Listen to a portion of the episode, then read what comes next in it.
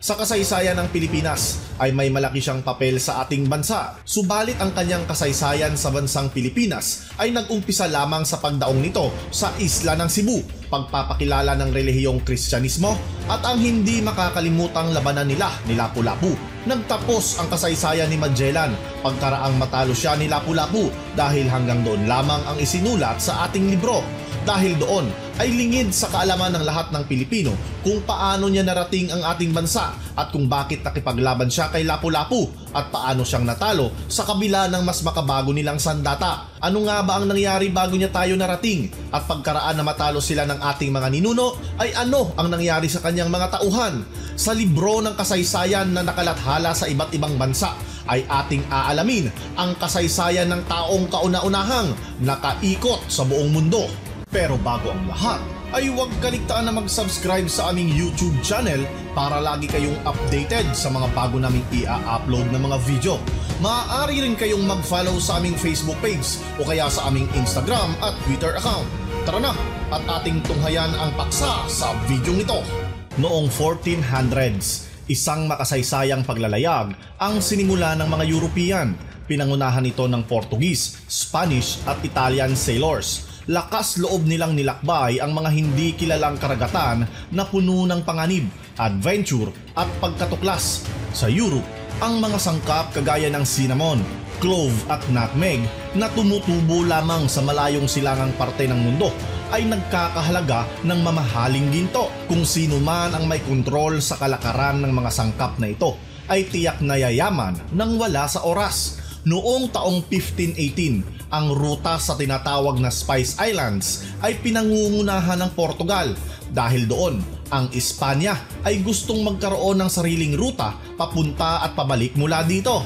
Doon nga ay pumasok sa eksena ang 38 taong gulang at Portugis na manlalayag na si Fernando de Magallanes sa Spanish at Fernao de Magalhaes sa Portugis o mas kilala natin sa tawag na Ferdinand Magellan. Siya ay matalinong manglalayag at marami ng karanasan sa paglalayag sa Indian Ocean. Subalit siya ay may masamang relasyon sa hari ng Portugal, kaya naman inoferan siya ng kalaban ng Portugal na si King Charles I ng Espanya. Naniniwala si Magellan na posibleng maglayag paikot sa mundo papuntang Spice Islands mula sa silangan. Noon kasi ay naniniwala ang lahat ng tao na ang mundo ay patag at hindi bilog kung kaya kapag naglalayag ka daw sa hindi pa natutuklasan na karagatan ay maaari kang mahulog sa dulo ng mundo. Tinanggap ni King Charles I ang proposal ni Magellan at tinulungan siya sa kanyang ekspedisyon. Binigyan siya ng dalawang daan at pitumpung kasamahan at limang barko para sa kanyang nalalapit na paglalayag. Sila ay naglayag noong September 20, 1519 sa umpisa pa lang ng kanilang paglalakbay ay sinalubong na sila ng maalon na karagatan dahil sa bagyo sa karagatan ng Atlantic. Ligtas silang nakarating sa Rio de Janeiro sa Brazil. Doon ay nakipagkalakalan sila sa mga lokal na tribo ng lupain. Pinagpalit nila ang kanilang mga simpleng kagamitan kagaya ng mga baraha at metal na kawit kapalit ng pagkain at tubig. Paksang ito ay ginawa gamit ang Anchor. Ang Anchor ay ang pinakamadaling paraan para gumawa ng podcast na kagaya nito. Hindi na kailangan ng komplikadong mga tools. I-install, mag-create at i-publish sa iba't ibang platform. Ganun lang kadali. I-download lang ang Anchor app o bisitahin ang Anchor.fm. Anchor, ang pinakamadaling paraan para gumawa ng podcast na kagaya nito. Pagkatapos noon ay nagpatuloy na si Magellan sa kanyang paglalayag patimog. Napilitan siyang huminto sa Puerto San Julian o Argentina dahil sa isa na namang bagyo. Doon ay nagsimula din ang paghihimagsik ng ilang mga kasamahan ni Magellan dahil naniniwala sila na dinadala sila ni Magellan sa kanilang kapahamakan. Hindi iyon pinahintulutan ni Magellan at inutusan niya ang kanyang mga matapat na tauhan para patayin ang isa sa mga lider ng paghihimagsik at hulihin ang isa pa para hatulan ng kamatayan sa harap ng iba pa nilang kasamahan para hindi na pamarisan. Samantalang iniwan naman nila ang dalawa pa sa isang bakanting isla para mamatay sa init at gutom. Habang naghahanap ng daan si Magellan papuntang kanluran, ang isang barko nila na may pangalang Santiago ay nasira at lumubog. Naisalba naman nila ang mga sakay nito. Ang isa pang barko na San Antonio ay nagtraidor at lumayag pabalik sa Espanya. Ilang araw ang lumipas ay nadiskubre ni Magellan ang makitid na daanan na may habang tatlong daan at limampu at yun nga ay pinangalan sa kanya at kilala na ngayon sa tawag na Strait of Magellan. Sila ay nakalusot sa paglalayag sa makipot na karagatan na ito at narating ang malawak at mahinahon na karagatan. Dahil sa pagiging mahinahon ng karagatan na iyon, ay pinangalanan niya ito na Mara Pacifico o Peaceful Sea o mas kilala na natin ngayon sa tawag na Pacific Ocean. Ang Pacific Ocean ay sobrang lawak at malayong malayo sa kanilang unang inaakala. Ang kanilang supply ng pagkain ay unti-unti na rin nauubos. Ang kanyang mga tauhan ay napilitan na rin kumain ng mga daga at uminom ng maduming tubig. Labing siyam ang namatay dahil sa iskorboto o scorvey dahil sa kakulangan ng vitamin C sa katawan. Pagkalipas ng siyam na putsyam na araw sa karagatan ay may nakita silang lupain na tagpuan nila ang Guam sa may Mariana Islands. Subalit nang nakawin ng mga lokal na tribo ang isa nilang bangka at ang kanilang natitirang mga pagkain ay nagsimula ang isang labanan. Doon ay napilitan si Magellan na umatras at umalis. Isang linggo ang lumipas, si Magellan at ang kanyang mga tauhan, ang kauna-unahang Europeans na nakarating sa isla ng Homonhon sa probinsya ng Samar sa Pilipinas. Doon ay tinamasa nila ang pagkain ng mga iba't ibang uri ng prutas dahil sa sobrang gutom. Kasama ang isang alipin na malay bilang translator ay nilayag nila ang Pilipinas at dumaong sa Cebu kung saan ay nakipag-anib sila sa lokal na pinuno na si Dato Zola. Doon ay nakipagsundo si Dato Sola na magpapabinyag bilang mga Kristiyano at nangako na magiging tapat sa hari ng Espanya. Bilang kapalit ay humingi siya ng tulong kay Magellan para talunin ang kanyang mortal na kalaban na si Datu Lapu-Lapu at doon nga ay pumayag si Magellan. Lumusob si na Magellan sa Mactan na may dalang anim na pung mga tauhan sakay ng maliliit na bangka. Subalit kahit mas makabago ang armas at baluti ng mga Europeans na ito, ay masyado naman silang kakaunti kumpara sa dami ng mga tauhan ni Lapu-Lapu. Pagkatapos na sunugin ang mga barong-barong sa tribo ni Lapu-Lapu, ay napilitang umatras si Magellan sa mababaw na katubigan kung saan ay naharang sila ng mga tauhan ni Lapu-Lapu habang pilit na tinutulak ang bangka papunta sa malalim na katubigan ng karagatan. Paksang ito ay ginawa gamit ang Anchor. Ang Anchor ay ang pinakamadaling paraan para gumawa ng podcast na kagaya nito.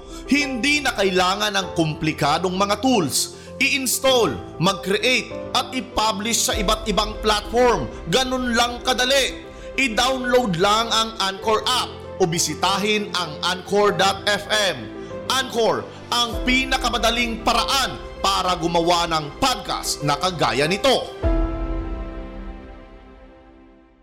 Doon din ay napatay si Magellan ng mga tauhan ni Lapu-Lapu sa kabilang dako. Ang kanilang inaasahang kakampi at bininyagang si Dato Zola ay bumaliktad at pinapatay ang tatlumpung na iwang mga tauhan ni Magellan sa isang ambush habang sila ay natutulog. Ang iilan na nakaligtas at nakatakas ay pilit na mailayag ang natitirang barko pagkatapos nilang sunugin ang isa pang barko na konsepsyon dahil masyado na silang kulang para mailayag ang tatlong barko kahit kukonti na lang ay pinilit nilang mahanap at marating ang Spice Islands. Nilakbay nila ang Muslim court ng Brunei sa Borneo at namangha sa kagandahan nito. Sa wakas, sa tulong ng lokal na guide at mahigit dalawang taon na paglalayag mula sa Espanya, ay narating nila ang kanilang hinahanap na Spice Islands o ang Maloko Islands na ngayon ay parte ng Indonesia. Pinagpalit nila ang lahat ng kung anong meron sila na natitira para sa mga spices o sangkap na kailangan nila.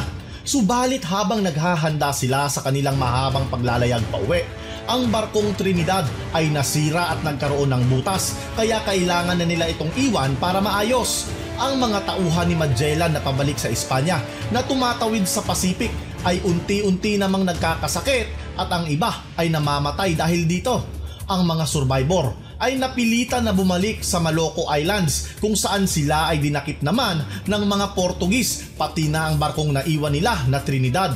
Ang Victoria ang natitira at pinakamaliit na barko ni Magellan ay naglayag pakanluran para makauwi sa pangunguna ng tumayong kapitan na si Juan Sebastian Elcano.